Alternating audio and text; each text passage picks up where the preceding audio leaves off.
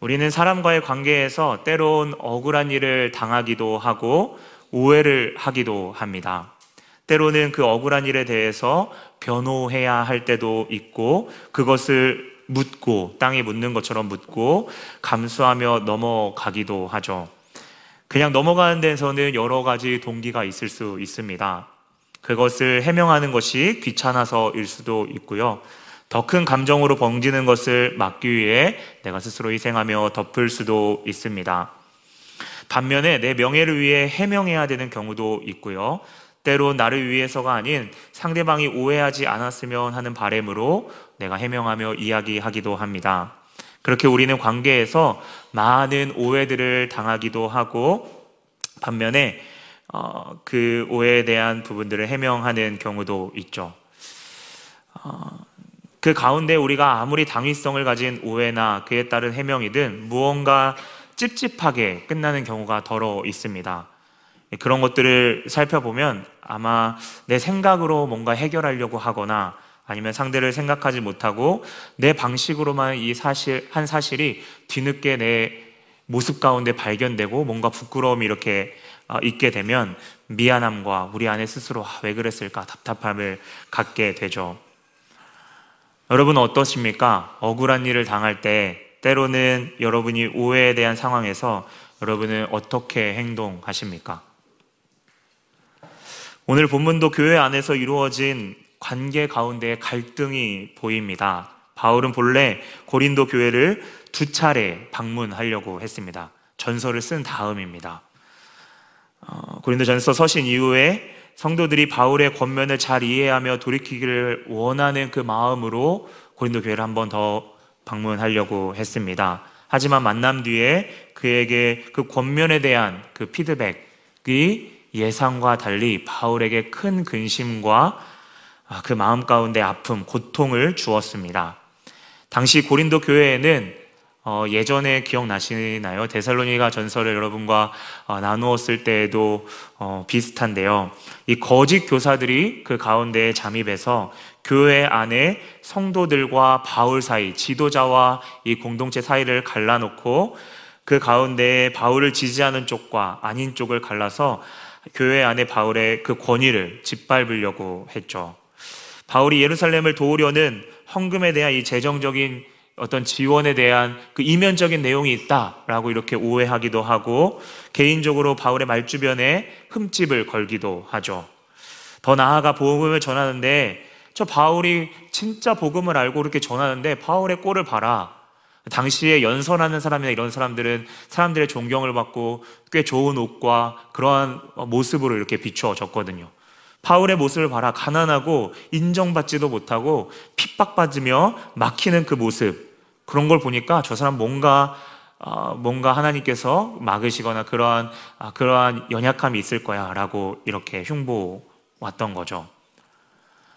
사랑하고 믿는 자들에게 오해를 받을 때 여러분 한국 우리 표현 중에 참 억장이 무너진다라는 표현이 어, 이렇게 이렇게 이러한 그 모습 가운데 적절한 아, 그러한 표현들을 씁니다. 이미 거짓된 소문들을 이제는 교회, 교인들이 진실로 받아들이고 그것이 어느 정도 일, 일리가 있다고 생각하는 상황 가운데 이제는 바울이 어떠한 말을 하든 그 성도들이 오해할 수밖에 없는 상황이었습니다. 바울이 이런 상황 가운데 그가 다시 고린도를 방문하려는 그 마음, 그 마음을 꾹 눌러 잡고 그 방문을 취소합니다. 그리고 그것은 거짓 교사들과 그의 말을 동조했던 사람들의 좋은 미끼였죠. 커 봐라. 그는 교회를 사랑한다면서 다시 돌아오지 않는다. 당시에 그 안 좋은 그 연설가들이나 이런 사람들 중에 돈을 이렇게 중요하게 생각해서 돈이 되면 하고 안 되면 하는 그런 사람들이 있었습니다. 바울이 그런 사람들과 마찬가지인 거다. 너희를 사랑한다며, 사랑한다면 당연히 보러 와야 되는 것이 아니냐. 어, 계획을 바꾸고 이랬다 저랬다. 결국 자기가 화나서 자기 마음대로 행하는 것이 아니냐. 그것이 드러난 것이다. 그는 홧김에 행동한 거고, 실제로는 계획도 없이 성급하게 일 처리하는 사람이다. 라고 이렇게 비난하기 시작한 거죠. 여러분, 그러한 소식을 전해 들은 바울의 마음은 어떠하였을까요? 여러분, 참 리더의 자리가 때로는 고독해 보입니다. 바울의 입장이었다면 다 내려놓고 싶은 심정이 아마 굴뚝 같았을 것입니다. 그동안 바울이 마음 쓰며 사람들을 돌보며 아, 다른 사람들이 이야기하지 않더라도 내가 가르치고 수고했던 걸 기억하면 참 인간적으로 보면 바울은 그렇지 않았지만 참 배신감도 느낄 것 같아 보입니다. 참 대단한 거든요. 바울이 이 성경의 초점에서 자기 어떠함보다 어, 우리가 고백했던 이 찬양의 고백처럼 자신의 진실된 마음이 흐려질까봐 그 성도들만을 참 위해서 하는 그 마음을 끝까지 견지하면서 다른 것들을 이야기하지 않고 그 성도들이 자신의 그 메시지 정말 마음 깊이 하고자 하는 그 메시지가 온전히 전달되기를 원하고 변호를 시작합니다. 먼저 12절에 제가 우리가 같이 읽었던 성경의 가장 첫 부분입니다. 여러분 그가 변호하는 데 있어서 어떠한 마음과 온도인지를 설명합니다.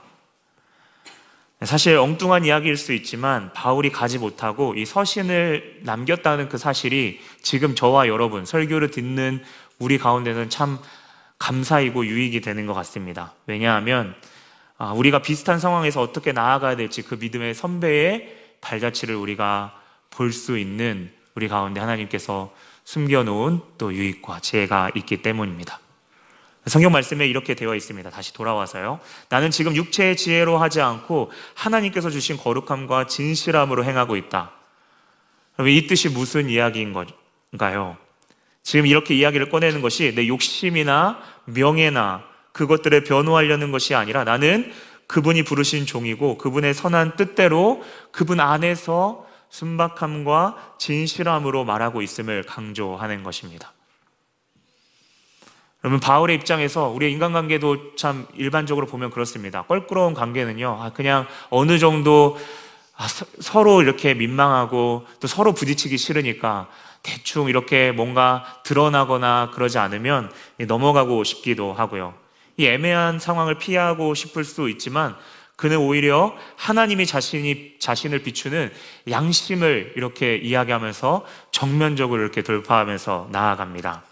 바울의 결백함은 이렇게 표현되어 있습니다. 성경에 오늘 보니까 언젠가 주 예수의 날에 그 마음의 진실한 마음이 자랑이 될 것이다. 확실히 말하죠. 사실 그 성도들이 자랑이 된다라고 말하는 그 이면 가운데서는 바울이 얼마나 떳떳하게 그 마음 가운데 사랑으로 그들을 대었음을 사실 이면적으로 오늘 성경은 뭐 표면적으로 나와 있지 않지만 이면적으로 분명히 이야기하고 있는 거죠.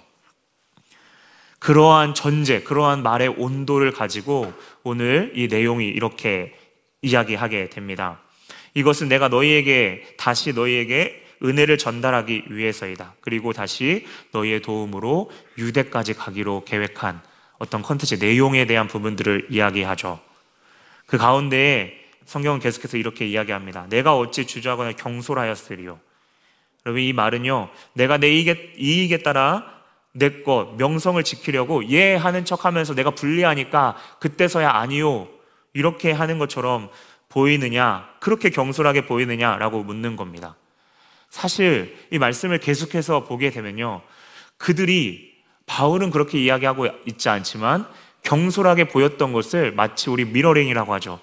너희들이 똑같이 했던 그 말을 너희들이 내가 지금 이러한 태도로 지금 너희한테 보이는 것 같냐라고 이야기하는 것이죠.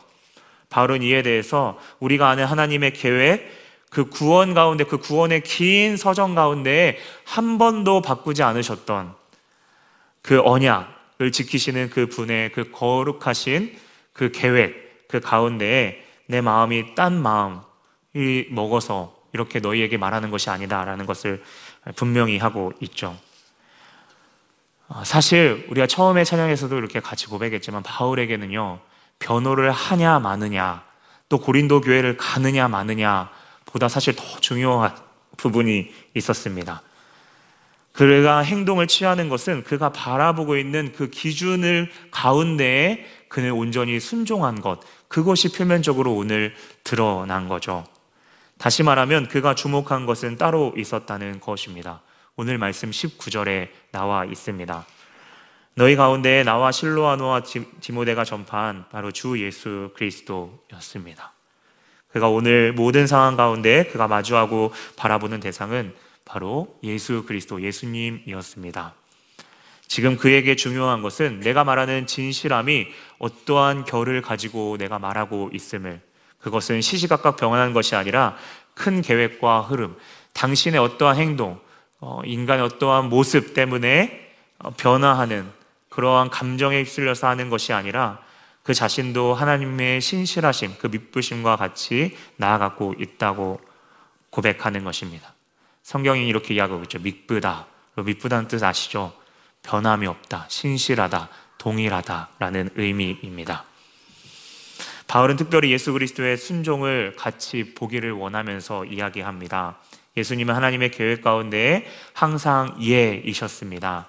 하나님의 약속은 우리가 잘 알다시피 여러분 죄에 빠진 하나님 우리를 사랑하셔서 창조하셨죠. 그렇죠? 그런데 죄에 빠진 인간이 하나님을 스스로 떠났습니다. 그런데 그러한 하나님 창조주를 배신하고 떠난 인간에게 하나님 그분께서 먼저 다가와 주셨습니다. 그리고 우리와 굳이 맺으실 필요 없으신 우리의 수준에 낮춰서 당신과 약속을 맺으셨는데 성경은 그것을 언약이라고 합니다. 하나님께서 그 약속을 깨지 않고 끝까지 붙잡겠다라고 말씀하셨죠. 그리고 하나님의 백성으로 살아가도록 우리 가운데 선물로 율법을 주셨습니다. 그리고 그 율법을 지키지 못하는 것까지 그 연약함까지 아시고 그 방편, 그것들을 돌이킬 수 있는 방편까지 제사라고 하는 방법까지 우리 가운데 주셨습니다. 그런데 그 제사도 더럽혀지죠. 끝까지 인간은 죄의 끝까지 달려가는 것입니다. 하지만 하나님은 우리의 그러한 악함과 그러한 여전히 하나님을 떠나고 배신하는 그 가운데서도 당신의 구원의 계획을 포기하지 않으셨습니다. 이제는 때가 되어 그 구원의 계획 가운데 예수님이 오시고 우리의 화목제물, 그 제사의 원형인 화목제물이 되셔서 어, 그분이 순종하심으로 십자가에서 순종하심으로 우리가 책임져야 될 죄의 대가를 직접 십자가에서 대속해 주셨습니다. 그 그리스도의 순종은 하나님의 약속을 영화롭게 하나님의 약속을 빛나게 하였습니다. 영화롭게 하였고 그것은 또한 그 대속의 믿음을 그, 그 예수님께서 대속하셔서 하나님 아버지께 대한 그 순종을 우리가 아멘, 믿음으로 주님 믿습니다. 라고 고백하는 그 가운데에 우리에게도 그 모습이 하나님께 영광, 영화롭게 되어 올려드려진 거죠. 그리고 그 신실하심은 한순간 그때에서만 끝나는 것이 아니라 성령을 통해 인쳐지고 보증 끝까지 내와 내가 너와 함께 하겠다. 임마누엘 되겠다. 있다라고 말씀하셨죠. 여러분 우리가 계시록 살펴보면서 인이라는 거 한번 네, 우리 계속 생각해 봤는데요. 당시에 이는 이 두루마리의 이런 편지의 마지막에 그 편지의 지필자나 그 내용들이 바뀌지, 않, 바뀌지 않기 위해서 마지막에 찍었던 것을 인이라고도 하고요. 소인이라고 해서 우리가 불로 지져가지고 이렇게 어, 그 가축이나 또 짐승 당시에 뭐 노예나 이런 사람들에게 이렇게 탁 지지면서 그것들에 대한 소유를 하는 부분들도 이제 인이라고 하는데요. 두 가지 의미를 동일하게 가지고 있습니다. 그리고 그 성령께서 우리 가운데 보증이 되신다. 아마 보증이라는 부분들 너무나도 잘 알고 있을 겁니다. 아, 약속에 있어서 두려워할 필요 없이 예수님께서 그 목숨값으로 보증이 되어 주셔서 이제는 우리가 어, 성령님께서 우리와 함께 하심으로 우리의 행위가 아닌 이제는 우리의 행위 때문에 다시 한 하나님께 구원 받았나 안 받았나 이런 걸로 두려워하는 것이 아니라 우리가 그리스도 된 자녀는 우리의 행동이 아닌 성령으로서 하나님의 영으로서 보증된다는 사실을 말씀하고 있는 겁니다. 여러분 정리해서 이야기하면 분명한 것은 하나님과의 관계에 있어서 이제는 그 약속이 절대 깨지지 않고 유지되고 있으며 지금 그 하나님의 신실하심을 보는 가운데 내가 지금 너희와 대화하고 있고 변호하고 있다라고 이야기하는 겁니다. 바울은 그렇게 고린도 선도를 버린 것도 아니고 거짓 선지자들과 맞서서 그들의, 그들과의 어떤 정치적 알력 싸움에서 이기려고 하거나 아니면 자신의 위치에 대해서 자존심을 지키려고 변명하는 것도 아니었습니다. 오직 그리스도의 한결같은 순종처럼 그가 사랑하는 성도들이 온전하게 그저 사랑하는 성도들이 온전하게 세워지며 바울의 권면을 마음으로 알아주긴 그 한 가지만을 원하는 것입니다. 그래서 그의 시선은 오직 하나님께로만 맞춰 있었습니다. 여러분 그의 생각, 행동이 순종하신 예수 그리스도 안에 있다는 거 오늘 제목에서도 여러분과 나눠왔는데요. 이 이것은요 예수를 정말 아는 자들만이 걸어갈 수 있습니다. 순교자의 어, 삶을 살겠다 오늘 고백하셨죠 찬양을 통해요. 참 귀한 고백이면서 우리 가운데 정말 울림 있고 우리의 정직한 마음의 중심으로 드릴 수 있는 여러분 고백이기를 아, 주님의 이름으로 다시 한번 축복합니다. 아멘. 자신과 같이 아, 우리 이미 고린도 교회 가운데에 아, 성도들이 같은 마음을 가지고 있고 그래서 바울의 마음 가운데 있어서는 어떠한 자신의 목숨을 걸고 저는 이 표현이 참 감히 두려우면서도 바울이 이러한 표현까지 쓰면서 성도들을 믿고 이렇게 이야기했나라고 하는데요. 성경이 오늘 이렇게 이야기하고 있습니다. 하나님을 감히 증인으로 세웁니다. 마치 모세가 이스라엘 편에 서서 하나님 앞에 감히 중보자로서 이렇게 변호하는 장면이 떠오릅니다. 성경이 이렇게 나와 있죠. 너희가 이미 믿음 안에 있기에 그것을 받아들일 거라 굳게 믿고 있는 바울의 모습입니다. 여러분 그 가운데 오늘 말씀 가운데 여러분 한 문장 여러분 계속해서 깊이 다가옵니다. 내가 다시 고린도에 가지 않는 것은 너희를 아끼려 함이라. 여러분 제가 서두에도 이야기했지만 분명히 자기가 가지 않으면 그것을 믿기로 그것을 걸고 그 비방할 사람들의 그 행동을 바울이 알매도 바울이 이 서신을 어, 쓰면서 변호까지 합니다. 여러분 만약에 바울이 변명하려고 했다면요. 바울은 상식적으로 달려가서 변명하면서 그들이 했던 대로 똑같이 싸우며 어, 그렇게 나아갔을 수도 있습니다. 그런데 어떻게 보면 치졸해 보일 수도 있는 아, 이렇게 뭔가 부끄러워서 피하는 거 아니야? 라고 보일 수도 있는 비난을 면치 못할 그 반응을 알매도 바울이 오늘 어, 계속해서 이야기하는 것은 그 성도들을 아꼈습니다. 그리스도의 사랑으로 그의 행동을 선택했습니다. 그리스도 안에서 기도하며 그리스도께서 그러셨던 것처럼 그분을 본받아 나아가는데요. 그리스도 안에서 있는 바울의 모습, 이 사랑이 어떻게 아, 있었을까 궁금하게 묵상하는데요. 바울이 아마 처음 성경에는 이렇게 구체적으로 나와 있지는 않지만 바울이 그리스도 안에서 온전히 그분을 만난 것은 우리가 다 알다시피 하행전에서 담의색에서 주님이 먼저 나를 찾아왔던 그때였을 것입니다. 도저히 바울의 전 예수를 알기 전에는 도저히 내 모습을 보면 절대 용서받을 수 없는 나를 당신이 먼저 찾아와 주셨고 내 힘으로 할 수 없는 그 죄에 대해서 무조건적으로 먼저 그분이 다가오심으로 그분의 사랑하심이 어떠한 방식으로 오고 있고 그 사랑이 얼마나 큰지를 그리스도 안에서의 그 풍성함을 그가 그 가운데 맛보았을 것입니다. 여러분 그러한 행동 가운데 소망하며 믿음 가운데 오늘 바울이 성도들에게 이야기합니다. 아마 그 믿음이 정말 분명했던 것 같아요. 하나님께서 일관되게 신실하게 행동하는 그 하나님께서 그것 하나님께서 일관되게 신실하게 행하실 행동이었습니다. 여러분 21절 오늘 말씀을 보게 되면요. 우리와 너희 사이를 그리스도 안에서 굳건하게 하시고 각자의 자리에서 기름을 부어 이거는 제 여러 주석들을 보니까 기름을 부어 사명을 맡기시고 나아가게 하시는다라는 표현으로 이렇게 되어 있는데요. 1절에서 11절로 제가 미루어 보아서 생각했던 것은 단순히 우리를 위로하시는 것을 넘어서는 하나님 우리 가운데 사명과 그 부르심 가운데 우리를 회복시키는 그 하나님의 마음을 우리가 기억할 수 있습니다. 분명 성령이 우리의 마음을 그렇게 모아주실 것이고, 우리가 그 신실하신 하나님 앞에 우리가 같이 나아가자라고 권면하는 것이죠. 여러분, 이러한 귀한 내용에 있어서 바울이 참 많이 고민했던 것 같습니다.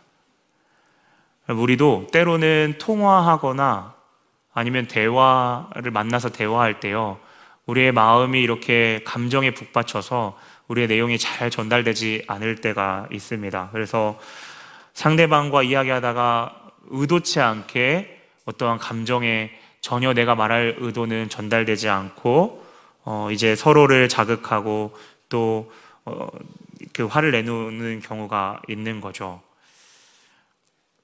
아, 바울의 입장에 있어서 한 번 더 고통당했는데 또 방문해서 그렇게 이야기하는 것은 바울에게 어쩌면 아, 그들 가운데 또 하나의 어떠한 아, 잔소리나 아니면 반복적으로 행하는 그 내 입장에서는 시원할 수 있지만 그들의 입장에서 서 있는 바울의 모습은 참 많은 고민을 했던 것 같습니다. 오늘 읽진 않았지만 그 다음 장 2장 4절에 보면 많은 눈물로 2장 4절에 너희에게 이 편지를 썼다. 바울의 많은 고뇌가 느껴집니다. 혹시 한마디 한마디가 상처될까봐 노심초사하며 그 마음 깊이 진실함이 흐려지지 않도록 고민하고 또 고민하는 흔적이 느껴집니다. 여러분, 지금 바울의 행동을 우리가 쭉 살펴보면서 그 바울의 행동을 분석하기에 앞서서 당장 어떻게 격려해 줄 수는 없지만 혹시 이 바울의 성경 말씀을 읽는 것 자체만으로도 바울과 같은 상황에 있는 분이 이 자리에 계시다면 먼저 주님의 위로가 있기를 원합니다. 학교나 직장이든지 아니면 교회 공동체이든지 그러한 그룹이나 팀을 맡는 것에 있어서 리더로서 나아가는 삶은 참 고독할 때가 많습니다. 때론 오늘 바울처럼 마음을 다해 섬겼는데 돌아오는 것은 억울한 말과 행동일 수도 있고요. 마음을 나누며 권면하며 동기부여하고 싶은데 뜻대로 생, 뜻대로 뜻하지 않게 생각지, 생각지 않은 이 오해들로 이 오해들을 그래서 풀고 싶은데 참 인간적으로 변명하는 것 같고 또 내가 참고 말지 하면서 남몰래 많이 울며 삼키는 경우도 혹 있을 줄 압니다. 오늘 그 마음 가운데 그 마음에 거하시는 오늘 성령 하나님, 그 성령 하나님이 우리 가운데 우리를 인치시는 우리 가운데에 거하시는 그분이 이 모든 상황을 알고 계심을 어, 믿습니다. 아무도 모른다고 생각하고 오해를 받을 수 있지만 성령 하나님은 다 아십니다. 그리고 믿으신 그분은 우리의 마음의 진실함과 거룩함을 살피셔서 우리의 지금은 우리가 부분적으로 깨닫고 어, 해석하지 못하는 것에 대해 그것이 그분 앞에 얼마나 영광되고 자랑이 되는지를 어느 순간 완전히 이해시키실 것입니다. 여러분, 그러한 상황, 그러한 성령님을 기억하면서, 성령 하나님을 의지하면서 우리가 다시 한번 예수 그리스도, 오직 우리 가운데 소망 되시는 그분을 바라보십시다. 뜻하지 않게 얘기하지 못하는 어려운 상황은 아, 우리가 예수 그리스도를 바라보는 그 시작점이 됩니다. 저를 저도 마찬가지고요. 하나님 앞에 간절하게 마음이 가난하게 주님을 이, 기도하고 주님 앞에 나아갔던 때를 기억해 보면 우리가 어느 정도 문제를 해결할 수 있는 범위에 있는 문제가 나에게 닥칠 때 그때 우리의 마음이 제도적으로 가난해지고 겸손해지게 되죠. 그리고 아무 길도 보이지 않는 그 사망이 막혀 있을 때 우리는 주여 하고 부릅니다. 내 스스로 어느 순간 높아져 있는 마음, 어떠한 것으로도 그 공허함을 채울 수 없는 그 가운데에 우리는 예수님을 찾습니다. 그런데 그것을 오늘 바울은 고린도전서 1장 9절의 말씀처럼 하나님만 의지하게 하시는 그 복된 은혜의 통로임을 이야기하죠. 하나님만 의지하게 하는 하나님께서 우리에게 그 은혜의 길을 우리에게 우리 한 사람 한 사람을 다 아셔서 우리 삶을 아셔서 그 삶을 훑어내시고 초청하시는 것입니다. 물론 이 어려운 길을 겪고 있는 분들에게 제가 감히 가벼운 어, 말로 또 이야기 드리는 것은 절대 아닙니다.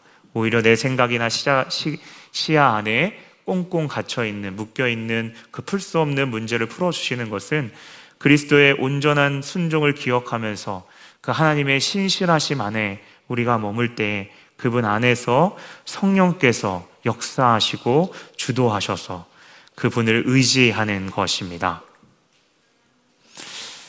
여러분 반대로 교회 공동체에서 리더가 아닌 이 자리에 혹시 그 팀의 구성원일 여러분 어, 이그 구성원으로서 이 자리에 또 함께 하시는 분이 있을 줄 압니다. 여러분 그 가운데 리더가 무엇인가 도움을 구하거나 여러분 해명을 해야 되는 오늘 바울과 같이 해명을 해야 되는 상황이 있습니다. 만약 그리스도 안에서 권면하는 것을 우리가 그리스도 안에서 우리가 구성원으로서 통일하게 받아들이면서 우리가 나아간다면 성령께서는 우리의 관계를 믿음 안에서 견고하게 하시며 그리스도 안에서 자라게 하실 것입니다. 때론 즉각적으로 이해되지 않고 그 리더의 고민이나 선택이 고민되겠지만 기도하면서 그분의 도우심을 구할 때 성령님은 그리스도 안에서 내가 보지 못했던 그 상황을 보게 하시며 우리가 그동안 보지 못했던 그 지점 가운데 우리가 어떻게 반응하며 나아가야 될지 그분의 지혜를 비춰 주실 것입니다. 여러분, 그런데 불신하고 믿지 않는 부분이 그래서 우리가 가장 모두가 경계해야 하는 부분입니다. 교회에서 서로를 바라볼 때 당장 그것들이 내 생각대로 해석하면 내 마음은 뭔가 편할 수 있지만 나중에 하나님께서 밝히 드러내시고 깨닫게 될 때 그것이 우리의 더 이상 자랑이 아닌 우리에게 부끄러움으로 다가오게 될 것입니다. 이 말씀을 나누면 혹 그래서 내가 하고 싶은 말을 시원하게 내뱉어야 되는 건가? 목사님 그래야 되는 건가요? 라고 어, 묻는다면 아닙니다. 반대로 꾹꾹 누르며 참아야 됩니까? 아니요. 그것도 아닙니다. 그리스도 안에서 그분을 바라볼 때 주시는 마음으로 그리스도께서 온전히 순종하셨듯이 내 마음이 아닌 하나님의 뜻이 기준이 되어서 내가 그 지점 가운데 하나님이 기준이 되어서 내가 어떻게 나아가기를 원하는지를 기도 가운데 주님이 조명하시는 그 지점을 바라보는 것입니다. 여러분 바울이 2장 4절 보게 되면요 이렇게도 나와 있어요. 큰 눌림이 있고 걱정. 여러분 찬양해 보니까요 근심이 있건 있지만 기뻐한대요. 여러분 큰 눌림과 걱정이 우리 가운데 없을 수가 없습니다. 있습니다. 근데요 바울이 이 편지를 쓰면서 그냥 화나는 감정 그대로 썼을까요? 여러분 하나님 앞에서 변명하듯이 여러분 썼을까요? 절대 그렇지 않습니다. 바울의 변명에는요 역설적으로 성도를 사랑하는 마음이 짙게 묻어 있습니다. 여러분 혹 100번 물러서 목사님 이 바울의 모습을 보니까요. 바울도 사람이니까 실수할 수 있는 거지. 여러분 그 그것도 인간적이니까 실수할 수 있는 거 여러분 그렇게 혹시 이야기한다면요. 그것은 바울을 위에서 말하는 것처럼 겉으로는 보일 수 있지만 여러분 바울이 결국에는 잘못했다고 단편적으로 치부하는 것과 마찬가지입니다. 그거는 우리의 상식 안에서는 그렇게 해석하고 바라볼 수 있지만 분명 하나님은 바울의 진실한 내면을 아셨고 바울의 변명은 그리스도 안에서 선한 것이고 바른 것이었습니다. 말씀대로라면 그리스도 안에서 이해가 되는 거죠.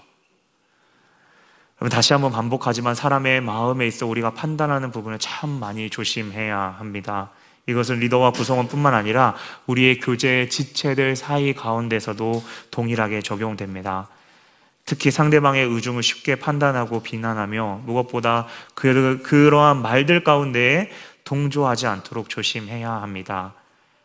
오히려 지체에게 조심스럽게 다가가 물어보며 그리스도 안에서 도우며 마음을 합한다면 오늘 15절의 말씀처럼 하나님의 은혜를 내가 얻게 되고 그것이 진정 은혜임을 깨닫게 될 것입니다.